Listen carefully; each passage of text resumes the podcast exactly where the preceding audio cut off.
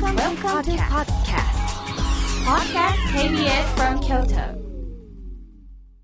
皆さんこんばんは今かかった曲は「青少年へ社長より」っていう、えー今田耕司君と東野幸治君が歌ってる2人が作詞もしてる「あ親父の歌ラスベガスバージョン」のカップリングこれあの黒沢さん先週来てくれた黒沢さんもこれ持ってたね。ああそうですね。いっぱい持ってたね。二丁目グッズいっぱい俺よりも持ってるもんね。俺な探したらあると思うから黒沢さんにみんなあげよう。俺持っててもしょうがないもんな。へえ黒沢さん面白かったね。いやめちゃくちゃ面白かったですね。ねえ。かわいいかわいいね。やっぱ女の子ってなんか張り切れば張り切るほどかわいいね。可愛らしかったですなんかね。もう愛情が溢れてました。そうやね、はい。俺先週も言ったんやけど坪ちゃんうんこ踏んだことない？うんこ。冒頭うんこ踏んだ話ですね、うんこ。そんな何回も。何回も言ったら薄まるとかっていうことじゃないですからね。あはい、うんこ踏んだことはないです。ああ大概昭和の子供はうんこ踏んでますよね その頃その頃からでもあのうんこドリルじゃないけど子供ってはいうんこうんこの好きやったよな、好きですね確かに。あなんで子供はあんなうんこネタ好きやったやろね。確かに。俺ねその頃ね、はい。まあうんこも踏んだからあれないけど 小学校何年生ぐらいまでかなトイレに行ってうんちしたらいいのに、はい。うんちをせんと、はい。家の中で、はい。タンスとタンスの狭いとこに入ってはいでズボンもパンツも履いたままで、はい。うんこしたりしとったんよ。小学校のへえ。1年2年3年4年ぐらいまでかな。あそうなんですか、うん。それを京都の銭湯入ってる時に、はい。なぜかふっと思い出してはい。でこの前も言ったかも分からへんけど、はえーっと中学から高校行く時に、はい。女性の H 先生うん年の頃やったら50代中頃ぐらいの先生当時の先生やってんけど、その頃になんかロシア語の勉強始めましたとか言い張ってはい。子供心にこんな年寄り今頃からロシア語勉強するんやとか思ってちょっと強くええ。感,、感動したことがあったけはいはいはいはい。どその先生に三者面談とか言って、はい。大黒と二人で高校受験の話、はい。どこを受けますかみたいな時に、はい大崎君は行く高校ありません、ってうん言われて、はい。授業中ずーっと口開いて落ち着きもないし教科書開けるわけではノート取るわけでもなくって、はい。ずーっとこそこそしてると、ええ。かわいいですね。ってなって、なのに大崎君女の子にモテるんですと、っうん。て言われて、はい。まあまあ話長なんだけど、大黒がすごい話ですけどいやあの私も幼稚園ので先生してるんですけど、一人一人子供の何か一つ一つでもいいところを見つけて、はい。そこを伸ばしてあげたらと思うんですけどもって言ったらその先生が、はい。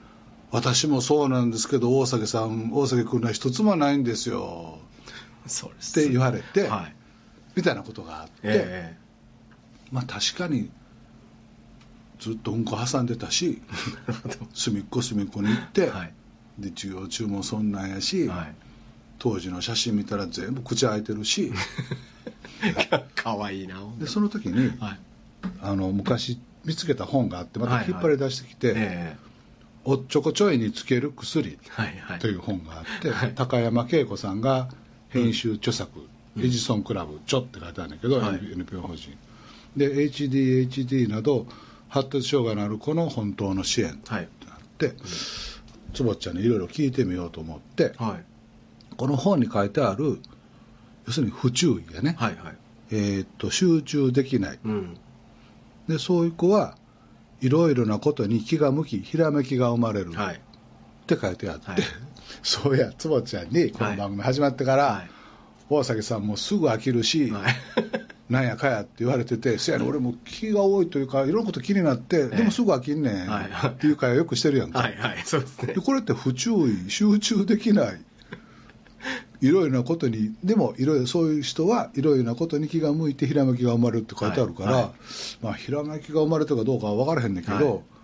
ポッポポッポこうアイデアというか俺なりに思いついたりするからで次の特徴がええ多動性、はいはいはいじっとしていられない喋りすぎって書いてあるねあれで多動はいじっとしてられる多動はスポーツに、はいで多弁はスピーチで力を発揮する、はい。はいはいはいで次が衝動性。うん。衝撃の衝に動くにして、はいはい。要するに待つことが苦手で、うん。考えなしに行動してしま はい。うでその子らははい。何事でもすぐに行動できる実行力がはいはいはいはい。でそういうふうに伸ばしたらいいって、はい。この不注意集中できないと、多動性じっとしてられないと、うんえー衝動性待つことが苦手、はい。って書いてあるんだけど、はい俺3つとも当てはまるなと思って長ちゃんどう思う？まああの、正直、確実にその3つは当てはまってますよね。そうやんな はい。であのまあまあ成功例じゃないけれども、はい。せやのに、はい吉本に入ってちゃんといやめずにはい。折れて、はい。でまあまあ社長会長になってそうですよ。まだ頑張れるっていうのはでも実績も素晴らしいですからね。あのありがとうございます僕もそういうお子さんとかを指導させていただいたことっていうのがいっぱいあるので、あそうなんや、あの、それこそ、なんていうんですかね、例えばですけど、英単語のこれがわからない、うんえっ、と、じゃあこれ辞書で調べてきてっていうふうに、例えば言うと、国語辞書で調べてくるとか、うん英単語なのに。うんで、英和辞典で調べるべきを和英辞典で調べて、で、結果、すごい1ページずつ見て、見つけるっていうことをした子がいて、それはそれですごいなと思ったんですけど。あちょっと俺もそれ入ってる。入ってた。緩和辞典のはい。聞き方がわからんで、最初からずーっと見とった。なるほど。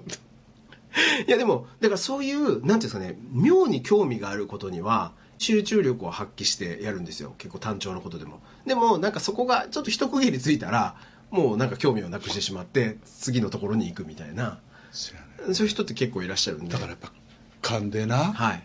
そのベリーギャルの坪田さんやって初めて会った時に「はいはい何してる人?」って「いやこうでこうで 」はい。って言った時に、はい。その別に今更偏差値を上げてもらおうとも。なんとかと思えへんかったけども、なんか噛んでな、はいあこいつにはい。と一緒におったら、はい俺なんかもうちょっと成長できるんちゃうかと思ったんよいやいや、そうね、もうちょっと。その年下の親子ほど違うんやけどそう思ったのよ、はいでそれが今日てか昨日の夜、はい。京都の温泉に入ってはいはい。結びついたのよ なるほど。坪ちゃんに俺を見てもらったら、はい。俺のはいいいところをはいまだもう一回伸ばしてもらえるんちゃうかなっていや、マジで？マジこれ真面目な話やよいやいやありがとうございます。短パンはい短パン履いてるけどサンダルか？あ靴じゃあ今日はサンダルでゴルフシューズ。でゴルフシューズ履いてる。むちゃくちゃやむちゃくちゃや。短パンにゴルフシューズでラジオの収録に来るって。いや、だから、僕も多分あるんですよ。絶対。はい。みんなあんねん。みんなの、だから、みんなやっぱ何かしらあると思いますよ。そこは。あの、だから僕、昔、そういう意味で言うとね、あの、大学で社会学の授業をやった時があって、ほう。ちょうどその社会学の社会学の授業？授業があるんですよ。で僕ちょっと感動したのが、うん。その時のテーマが disability っていうあの要はいわゆる障害っていう言われるものですよね。でその時にその1年生の授業だったんで確か200人ぐらいいたんですよね。でその時にあのこの中で障害を持っているって思う人って手を挙げてっていうふうに言われたんです、ん。で、まあ全員実は手を挙げなかったんですよ。そしたら、その先生が、いや、私が見る限り、この中にいる6割は確実に障害を持ってますっていうふうに言われたんですよ。でえどういうことですか？ってってなった時に、え、だって、例えばじゃああなたね、と。メガネはめてるよね、と。メガネはめてる人、コンタクトはめてる人って言われて、はいって手を挙げて、まあ6割ぐらいが手を挙げるんですよね。確かにな。そしたら、えだってあなたメガネがもしなかったら、んえー日常生活って普通にできるっていうふうに言われて、確かにな。確かに、できないって思ったんですよ。確かに、うん。まあ、だって運転もできないだろうしこう授業も見る見て黒板を写すこともできないだろうし、なんだったらあの階段とかでこけて怪我したりとかもするでしょと、あのその助けがなかったらあんた生活できないじゃないと、うん。だからはっきり言って多分多くの人はもう障害とか disability っていうふうな表現をするときに何 bility？dis え disability です dis えあえ able のルのあの否定形。のエ able able の可能性。 dis のそうです。 dis や。そうです。否定してるんです。障害っていうふうに、まあ、日本語とかだと訳するんですけど。そうちゃん英語の発音めっちゃ外人の英語発音やね。すいません。すいませんちょっと言うてよその dis え disabilityえなんかまあええわ。いや そういうなんかどう考えても結果なんかいい感じにならないこう振りをやめてもらって。いいですかあかんなバレてきてるな。俺のやり方ゴロゴロってとこいやだなのでその時に僕ああと思ってなんていうんですかね。だから何かしらみんな程度の問題なんだなっていうあのそれをじゃあ逆にこの人は障害者とかこの人は健常者みたいな分けること自体がおかしいっていうことを言われて、うん。いや確かにってすごい思ったんですよね。そう思ったらその先週のキキキリンさんの話じゃないけどは年いくことってい、うん、すごく楽しめるはいはいはいはいことやなっていうのをなんかいろいろ書いてはんねんけいやそうどですね、うん、よくわかるな。いや本当そうだと思います。年いってからわかることもいろいろあるね。はいはいはい。ねなんか多分体力がなくなるとか、うん。なんかこういろいろネガティブなことは忘れっぽくなるとか、うん。いろいろあるかもしれないですけど、うん。プラスになることもいっぱいありますからうんうね、ん。そう。だからえそういう意味で言うと僕はその大崎さんは明確にすごい拡散志向な方だなっていうのは思うんですよ。その？例えばあのそれこそじゃあ「あのラブユー京都」っていう単語があった時にきじゃあ京都といえばこうだよね、うん。でそれって言えばこうだよねって言ってどんどんなんていうんですかね一つこうワードを与えるとあどんどん展開していかれるじゃないですか。で完全に拡散思考のうんあの思考がある意味拡散していて、落ち着けないね。落ち着けないね。はい。でもそれがすごいなんていうんですかねアイデアのある意味源泉じゃないですか、だから逆に言うとそれをまとめる人とか、うん。あの論理的にじゃあそれをどう実行する人かっていう人がサポートとしていれば、うん。もう多分最高のコンビになるんだろうなっていうのはすごい思うんですようん。ね。岸本周平さんっていう和歌山県選出の国会議員の先生がいてはって、は元も大蔵官僚から経産省のコンテンツ課長かななんかなりはって選挙に出てはい。で一回滑った時も4年間毎朝朝の7時か8時からはい。和歌山の駅前とかいろんなところに土立ちではい。雨の日も風の日もずっとやってる人がいてて、はい。はいでまあ周平さん周平さんって呼ばせてもらってるんだけど、えでその周平さんに紹介されてーはい。ナミねぇっていうおばちゃんがいてはってな。ナミねぇと竹中ナミさんっておっしゃるんだけど、障害者を障害者という言い方をせずに、うん。 challenged。はい。はいはい。あそうですね。っていう言い方をして。そうそう。昔だから disability っていう言い方だったんですけど最近 challenged challe nged なってますね。はい。でそれをずっともう何十年ってやってはるおばさんがいてて、はい。えーっと社会福祉法人プロップステーション。はいでチャレンジドを納税者にできる日っていうのをなんかこう目指してやってはんねんけど、はいはいはい。で10年ぐらい前からバンドも組んでボーカルしてはんねんけど、はいでそのこのおっちょこちょいにつける薬の本読みながら、うん。ちょっとナミネートも相談して、ええ。と先週ちょっとわーって喋ってしまった世界売るのとこなんかも、はいはい。そういう人たちにうもん普通に一緒に参加してもらって課題解決みたいなことも一緒にできたらなと思ったりしてた昨日の夜と今日の昼までの話なんや。でね。うちのあの所属してる女の子ではい。サトリーっていう女の子がいててはい。芸人さんですか？あのアーティストやねはいはいはい。もともとは看護師さんをしてて付き合った変な男に騙されて全財産没収されてほでその後こう障害者のためにこういろいろやりたいって言うって、うん。目の不自由な子供たちにはい。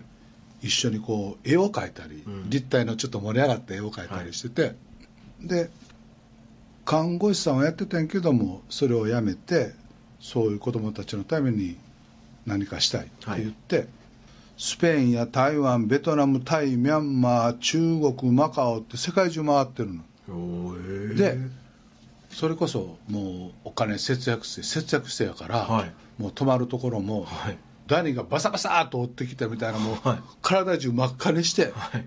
で一人でそっとこ行っててへでたまたま京都映画祭の時にはい。なんか出会って、うん。で自分何してる子ってこんなんしてるんですって言ってでまあ吉本に所属して、はい。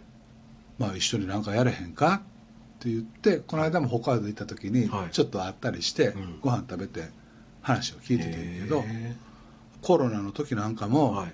アジアとか地方のところに行くとうん。目の見えない子供たちがはい。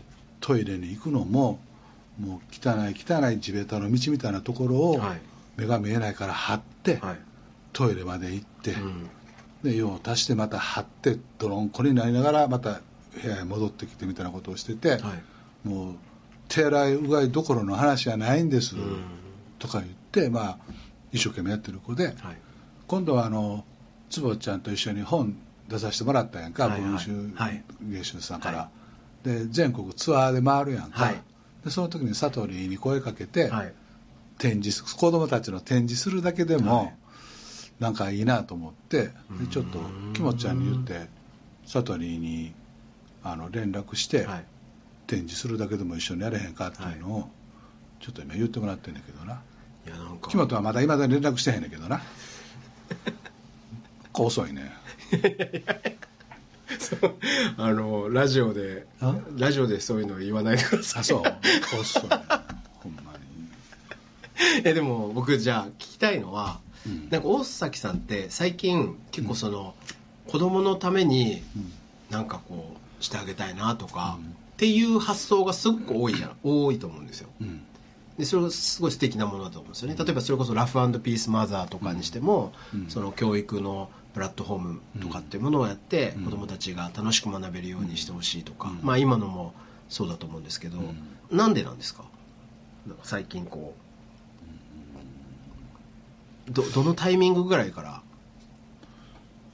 なんかそうはね。なんでかな。うん。まあプライベートでいろんなことがいっぱいあってありすぎて、うん。でそんな中でうんなんか子供って宝やなと思って、うん。自分の子供だけやなくって、うん。はい。もう本当に子供ってもうそれこそ自分の子供じゃない子供も含めてうん同じように可愛いと思えるような年っていうか思いになってきて、へでその中でもちろん子供なりに悩んだりいろんなことしてるんやけど、でそのシングルマザーや貧乏な子やもいてるんやけど、は病気の子もいてるしでそういう子たちをまあちょっとでも何か0.001でもこう励ますというか、寄り添うみたいなことができたら、うん。なんか吉本に入って、はい。い、ろんなことをバタバタやってきたんやけど人生のこう終わりに向かってはなんかそんなことができたらなと思って、でその世界の中でも、はい。その子たちも巻き込んで、うん。ローワーの子も目の見えない子もなんとかの子とかも一緒になってこう社会の、えまあ、役に立つというか、うん。掃除するだけでもええんやけど、うん。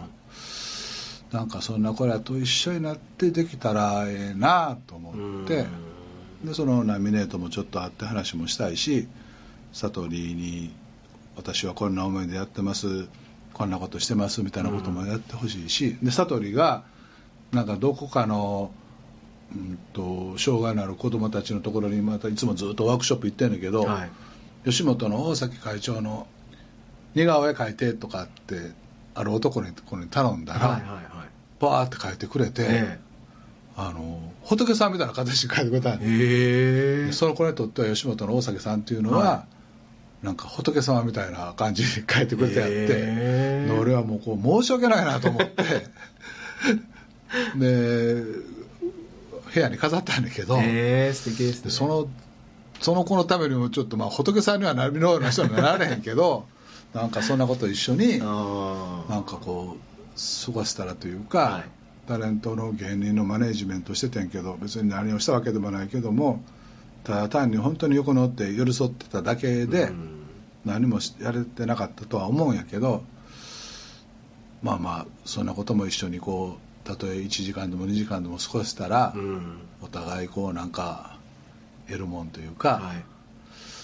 お互いあるんちゃうかなと思って、えー。いやでもなんかずっとそういう意味で言うと尾崎さんって若い時には芸人さんたちのために寄り添ってうん。何かして、でこう会長になったら今度はうん子供たちのためにみたいな、なんか結局ずっと人のために何か動いてらっしゃる。でもみんなそうじゃないですか。あー。いやでもど坪田うなんですかね。塾長もそうやし、まあまあまあ先週の話じゃないけど豆腐屋のおっちゃんもラーメン屋の兄ちゃんも、うん。ラジオ局のディレクターも、うん。銀行マンも、まあ、国会議員の先生も、うん。やっぱり自分の愛するもののために、家族のために、うん。国のためにあのために頑張ってるわけやから、まあまあどんな職業の人も。だからあの職業に何あれ規制がないっていうのは、はそういうこともあって言ってるんちゃうかなと思うけどね。であとその子供が幸せになるようにというか、まあ、豊かになるようにっていうのを考えるっていうのはすごい重要だなって思わせてもらったのがあのビリギャルのお母さん、あ。あの映画でいう吉吉田羊さん役の方で、本物の方がおっしゃったことで自分の子供がすごく幸せになってほしいって思うんだったら絶対に他の子供たちが幸せじゃないと、えー自分の子供は幸せになりようがないんだとおっしゃっててでそれは何でかっていうと例えばじゃあ自分の子供がめちゃめちゃ幸せです。親からの愛情も受けてなんかまあ何不自由なく過ごしてますってなったとしてもそうではない子がいたら必ずいじめられたりとかなんかこう足を引っ張られたりとか絶対出てくると。だからむしろその周りにいる人たちが幸せであればみんなが多分足引っ張ったりとかもしなくなるしいじめることもなくなるしだから結果的に幸せになるんだから、むしろ今幸せって思えてない子供たちっていうものをいかに幸せにするかっていうことを考えることが、うん。究極自分の子供をうん。幸せにするためには最も重要なんだってことをおっしゃってて、うん。いや確かになーってすごい思ったんですよね、うん。だからなんか僕今の大崎さんの話を聞いてて、うん。結局そのラフピースっていうかその、まあ、人が笑顔になってなんかこう平和になるとか幸せになるっていうことを考えた時にやっぱこう周りのいろんな子供たちとかっていうのがみんなが幸せになるっていうことっていうのを考えるっていうことがすごい重要なんだなっていうのはすごいなんか,、なん。かすごいつながりましたね。ね、はい。だからその本業の延長線上っていうのは,、はい要は、まあ、どんな人も全ての人がどんな職の人もそうなんやけど、うん。こう幸せにっていうことでもあるし、うん。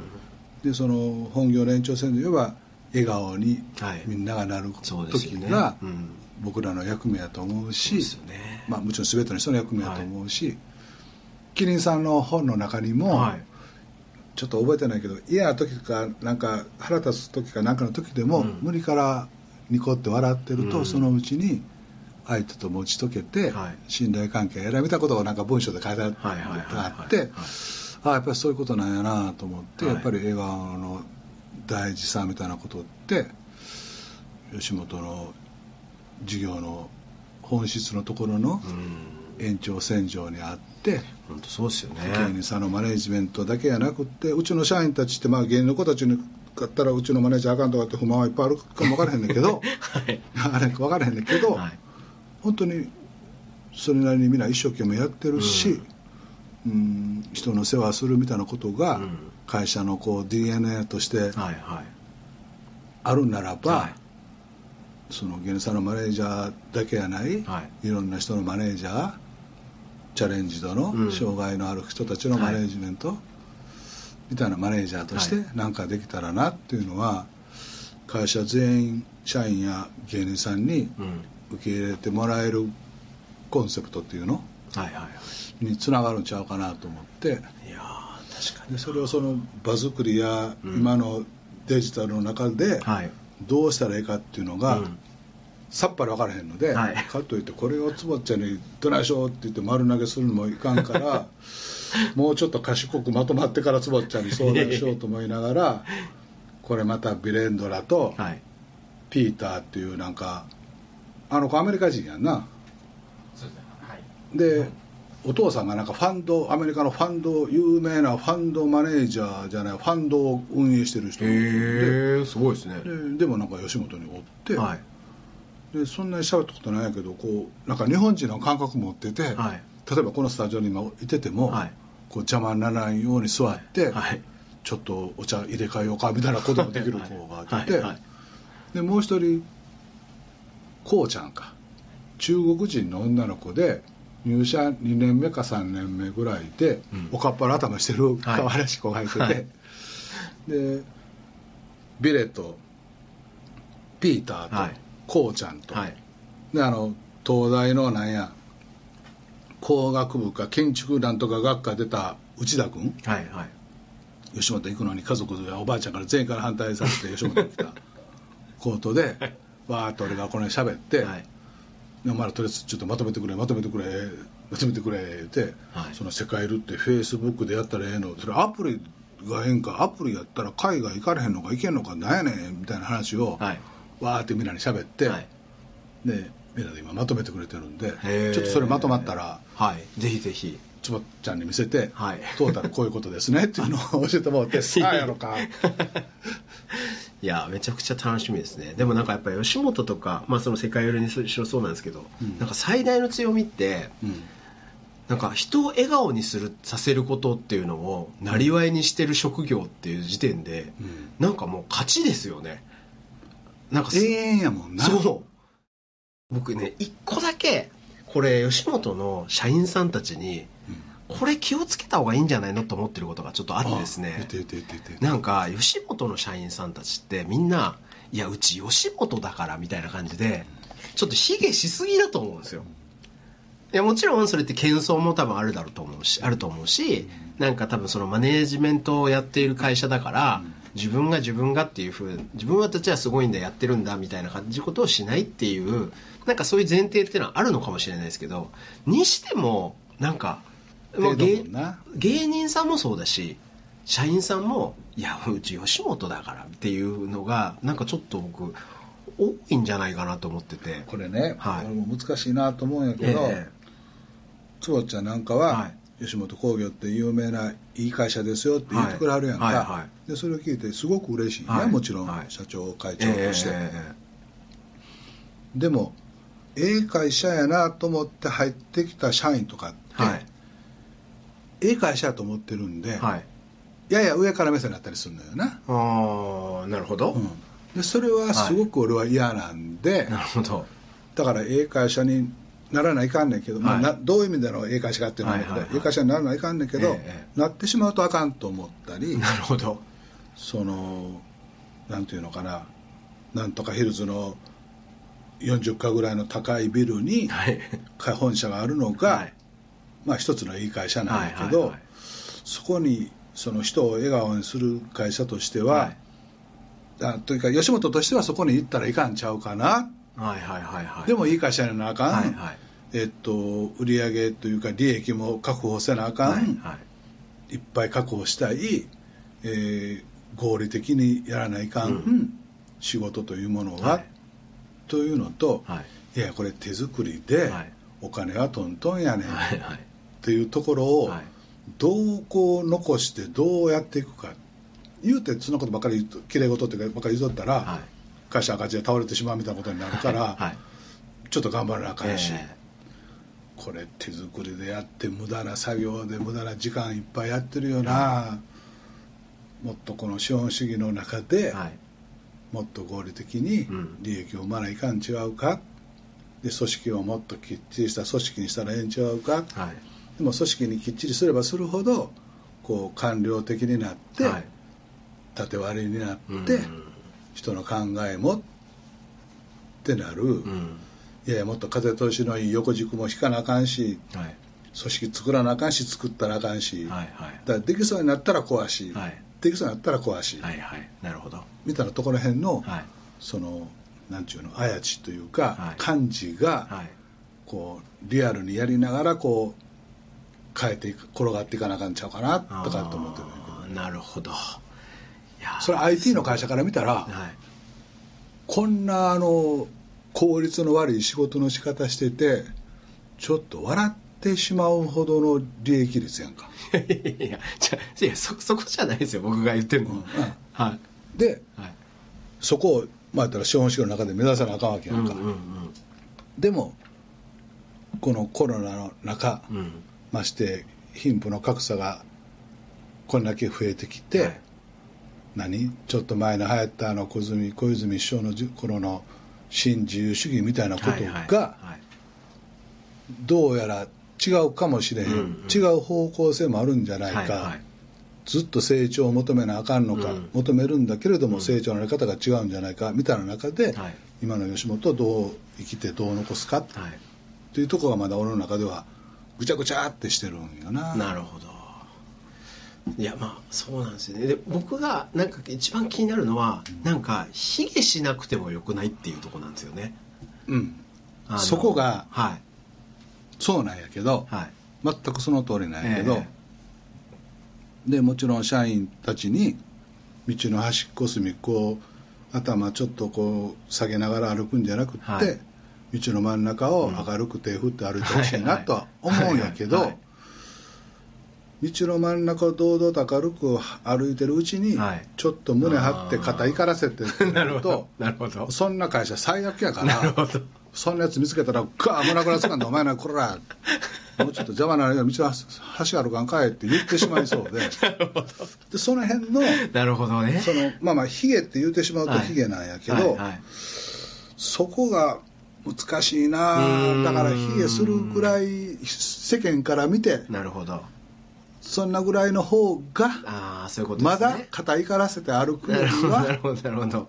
100倍ええんちゃうかはない。みたいな気持ちもある、なるほど。あだから要は謙虚っていうものを、うん。とヒゲっていうのはちょっとこう、うん。微妙なところラインで、うん。なんだったらちょっとヒゲしてるぐらいの方が会社の社風というか体質はいはいはいはい。としてな、ああいやおすごく興味深いです、うん。うん。それがなどれがいいのか分からへんねんけど、はいでも例えば僕あの電通さんとかってうん。電通マンって言ったりするじゃないですか、うん。あれってなんなんかこのいわゆる中高の層って言われてるなんとかさんっていう方のそのタイミングでうん。電通マンってなんか呼ばせるようにしたらしいんですよね、うん。自分たちはその電通の会社のうん。こう社員でそれはむしろ誇りに思おうみたいなっていうのでなんか呼ばせるようにしてうん。でそれによって周りの人たちもそうやって言うようになったみたいな。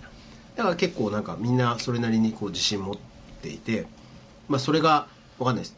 電通がどうなのかとかっていうのはまた別の話としてなんていうんですかねその自分の会社が例えば電通であるってことは誇りに思うとか、まあ、ホンダの人とかっていうのは多分ホンダの社員であることに誇りがあるみたいな。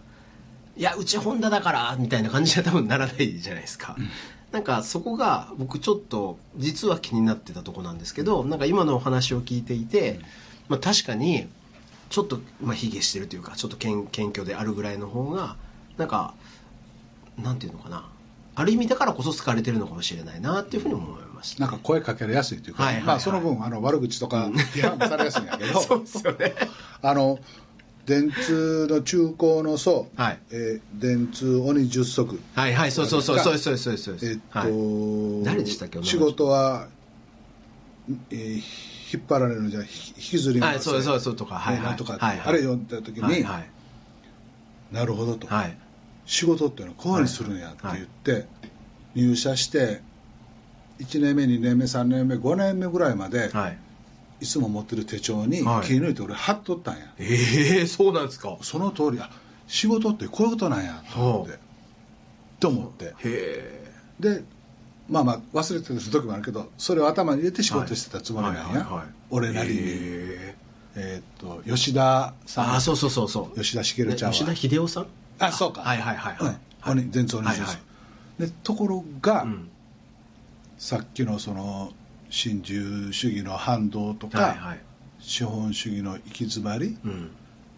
みたいなことをを考えるはい。と、うん、そうじゃない個人組織の在り方って今あるん違うやろか、うんそのインターネットができてこの大きな波が来てる中で、引きずり回して仕事をせえ、うん。24時間365日っていうはいところじゃない、はい違うことがあるのかなっうんてちょっと思ってて、はいでも利益も追求せなあかんしたくさん儲けて税金も払って、うん。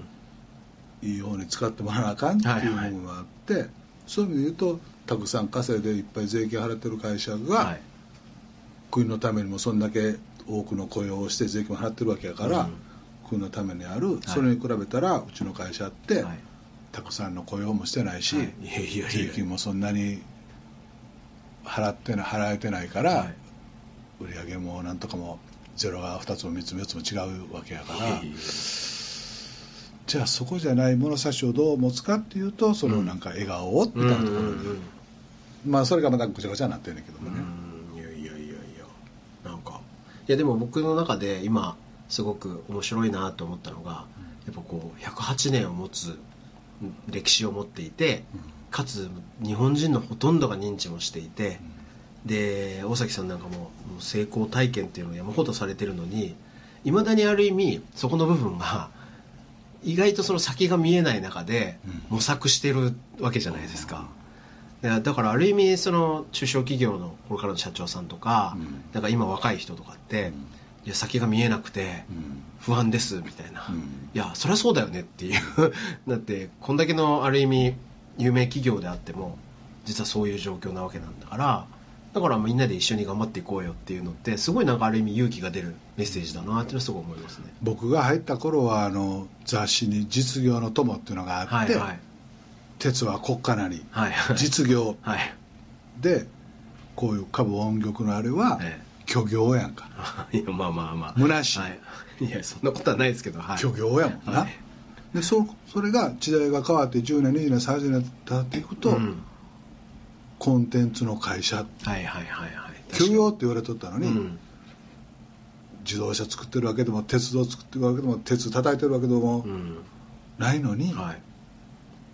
コンテンツのいい会社ですって言われるようになって、うん。なんかたかだか30年40年で吉本の評価っていうかうん。くくり方みたいなのも変わっていく中で、あのテレビ局さんに出入りしてはい。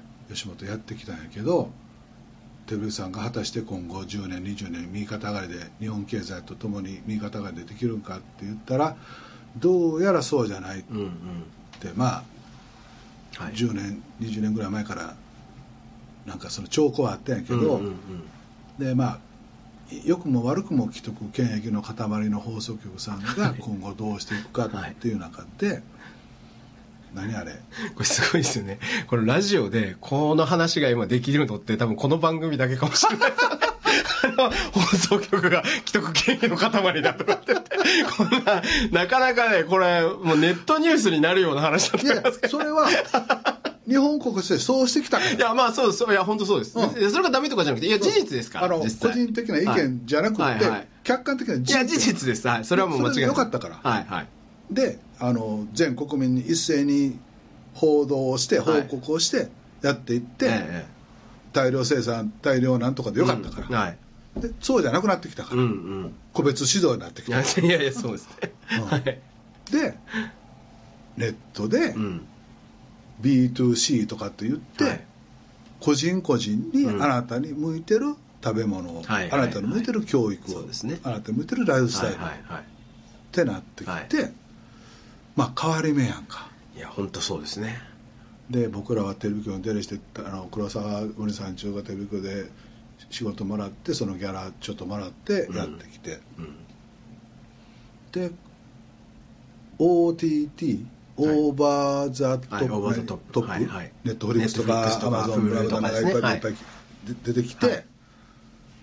で何やったっけ？ Netflix の向こう3年間の制作費がはい。1兆4000億円とかああ、そうなんですね。1年間が、はいはいさなんかそんなんはい、そうなんですね。はい。でも日本のテレビ局全部合わせたってはい。1兆いけへんそう、まあ、それ全然多分いかないと思います。でなおかつ、ネットフリックスは世界にはい。配信さはい。れて、はい。日本のテレビ局のやつは国だけやんか、うん日本国だけやんか、でそれを今からどう取り戻せるか、はい放送局さんも、はい。えー NTT ケデアさん、ソフトバンクさんもはい。一緒になって、はい。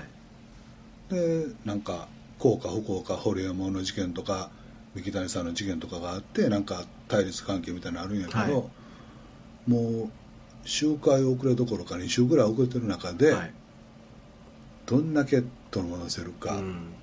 でそれこそデジタル絵本やデジタル教育ってなってくると、はい貧乏な子とかあるいはハンディキャップを持ってる子どもたちもはい。このデジタルの力で同じような教育がうん。受けれるはい。方になれるかもしれへんっていう大きな入り口になったのいでや本当そうですね。やっぱりそこの子供のこう、まあ、教育っていうのか、なんかこの間何やったっけ新幹線の雑誌かなんか拾った雑誌で読んだんやけど、はい 世界中をずーっと移動してる学校があんねんてね。ほう。子供子供3 4 0人を、はい。例えば日本の京都に2ヶ月間移動して生活するのは勉強します、あのへー京都の歴史や京都の工芸品やはいなんとか、ではい次はまたはい。はいブラジルのとこ行ってそんな学校あんねんて。なるほど。それはめちゃくちゃいいですね。いいやろ。は長ちゃんそれやりや いいやすごくいいですね。面白いようんな、面白いと思います。でその子供たちの40人やったかな？400人やったかな？40人やったかな？そのうちの生徒の8割ぐらいは、はい。裕福な家庭がそのお金いるやんか。まあまあそうでしょうね。じゃなくはい。て、おそう違うんですか？ね奨学金もらってるからなんかいろいろやってこうはい。で来てる子なんやて。へえあそうなんですかそうやねんて。面白それって面白いやいろ？めちゃくちゃいいと思いますね。で別にあの世界中まあ回らんでも、うんうん。もちろん回るのがベストなんやけど、はい。えっと、北海道に2ヶ月、うん。沖縄の離島に2ヶ月、はい。京都に佐賀県にうん。みたいな学校はいって、それもあの1年生2年生3年生とかじゃなくって、うん。大体10歳から18歳までとか、はいはいはい。15歳から22歳までとかみたいなことでやると、はいいろんな意見も聞けていろんなあれもできてなんか、まあ、それを学校と呼ぶのか日本の法律制度の中でそういうのがあできないんやと思うんやけど、はい。なんかそんなのってもっとあるやろなと思って私塾としてそういうのって、まあ、ネット配信を使って、はい。はい。なんかめちゃくちゃ面白いですね。今年はほらコロナがあるから坪ちゃんも海外とか行かなくて、はいはい。周りに追ってくれるっていう話だったから、はい。はいとりあえず今年の間にはい。この本出版して、はい。ツアーに何か所か回るときに、はい。はいなんかそんなこともお話ししたりちょっと試したりできたらええなとかって。ええ。いや僕あの実はさっきのねその OTT っていうか世界的にコンテンツがこう広がっていくみたいな話からこれが今このタイミングで言っていいのかどうかわかんないですけど、まあ、前からあの映画「ビリギャル」がまあ日本で公開されてでそれはすごく成功して、でそれこそあの TBS 系列のがすごくこう頑張ってくださったんですけど、うん。あの日本の映画館って、うん。えー全部でまあどれぐらいあるのかあれなんですけどビリギャルのスタートの関数が260巻とかだったんですよね。260時間ってすごいよ。あそうなんですか。すごいよあのあありがとうございます。ところがね。200巻超えたらもう超一流あよあそう。でそれでスタートして結構もうほぼ日本全体のなんか映画館に配給っていうんですか？あので上映してもらえたんですけどそのすあれが2015年の映画でもう2016年の段階で中国から話が来たたんですよ。で、まあ、リメイクというかもう一回原作から中国でもう一回作り直したいって話があってで、まあ、その時は実はお断りしたんですけどいろいろあって。で今回それこそちょっと吉本さんにも、うん。あの協力していただいて、うん。新しく今中国でもう一回作りたいって話が来たんですけど、なんかね上映関数のスタートがちゃうね。1万2000巻だったんですよ。桁がな桁がなゼロがな2つも3つも違うね 確かにそれ人口が10倍以上違うわけですから、それは当然そうなるよねって思うんですけど、でもなんか上映関数のスタートがまず1万2000巻ってなった時にこれ本当ってなってで全部でどれだけあるのって言ったら7万巻あるらしいですね。でなんかもういろんなものの桁が違って小学校の教科書でも、はい。例えば知らんけど国語ってあったら、はいはい。3億冊毎年するんです。確かに そっか。そうですよね。3億だからあの部もちろんあの慎重にせなあかんねんけど、うん。尖閣のこととか、はい。香港の今回のこととか、うん。台湾のこととかまあ、コロナのこととか、中国本当にとんでもないと。はい。出ていけと、うん。なんやったら米中戦争はいはいはい。ちょっとこれ始まってるよな、はいはいはいみたいな中はで、いはい。お隣の国と敵対するのか、うん。仲良くするのかどうするのかっていうのはすごく悩ましくって俺でもやっぱりあのベタな臭い言い方やけど、はい。みんなを笑顔にするとか、はい。そのエンタメとかカルチャーとかアートみたいなとこは、仲が悪くってもつながっとかなあかんし、はい。もちろん仲良くってもつながっとかなあかんし、はい。それこそアジアのいろんな他の国のためにも、はい中国と日本がどう向き合ってせめてエンタメ文化のところは、はい。僕はつながっといた方がいいと思うんやけど、うん。まあ、そんなんをいろいろんな人に聞くと吉本の大崎何言うてんだバカ野郎っていうのもいっぱいあるかもわからへんけどそこは俺どう考えてもそうやと思うよな。そうですね。うん。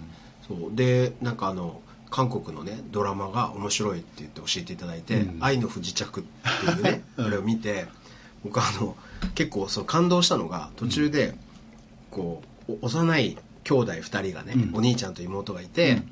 えー市場でこう物を盗むわけですよね、でなんで物を盗んだんだって言ったら実はもう栄養失調で亡くなりそうな妹がいて、うん。みたいなでそんな嘘かもしれないって言って、うん。まあ実際その本当で、うん。その、まあ、10歳ぐらいのお兄ちゃんが、まあ、4歳ぐらいの妹に「これ食べな」って言ってやってる、うん。ご飯を与えてると。で親御さんはいないみたいな、うん。でそういうのってうん。でも北朝鮮に限らず、うん。なんか多分アジアとかうん。世界中いっぱいいるんだろうなと思った時に、うん。僕今回その映画ビリギャルをじゃあ中国で今度やるってなったら、まあ、そこで出る、まあ、なわかんないそれが印税なのか、うん。まあ、なんかいろいろわかんないですけど、うん。それでなんかそれこそ学校とかうん。作って寮うん。寮があってうん。そのそういう子供たちが、うん。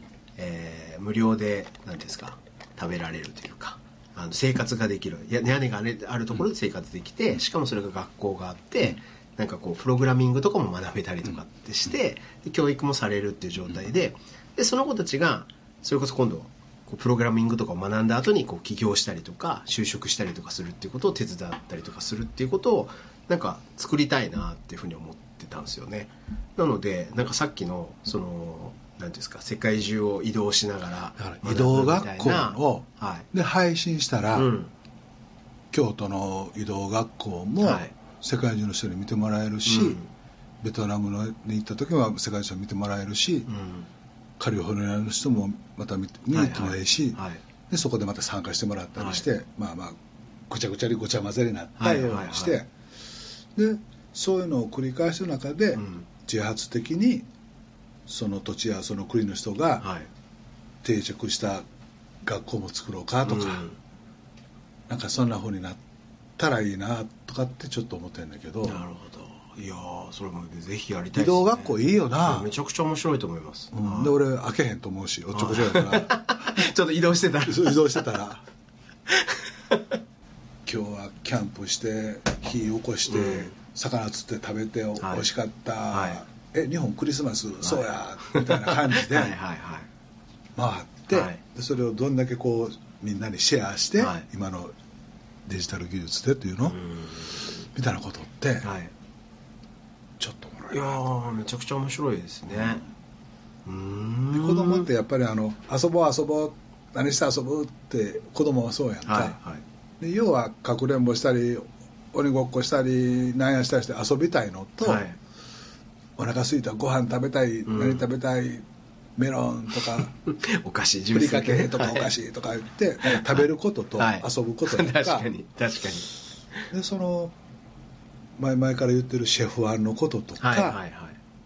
シェファンっていうのはあの全国それぞれの地域の食材とかを使って、うん。M1 よろしく M1 シェフのシェフのナンバーワン。を決めるってやつですね、はい。みたいなことを全部つなげてはい。移動しながらそんなんができたらなパッケージでそれを持って行ってあ移動図書館移動なんとかと同じようにしてこれがあの移動中の雑誌から 得た得たね知識と今までのやつっていうものをくっつけてっていうのはこれをまさに今ご自身でおっしゃってた。そこでの特性が存分に生かされてるアイデア ですよね。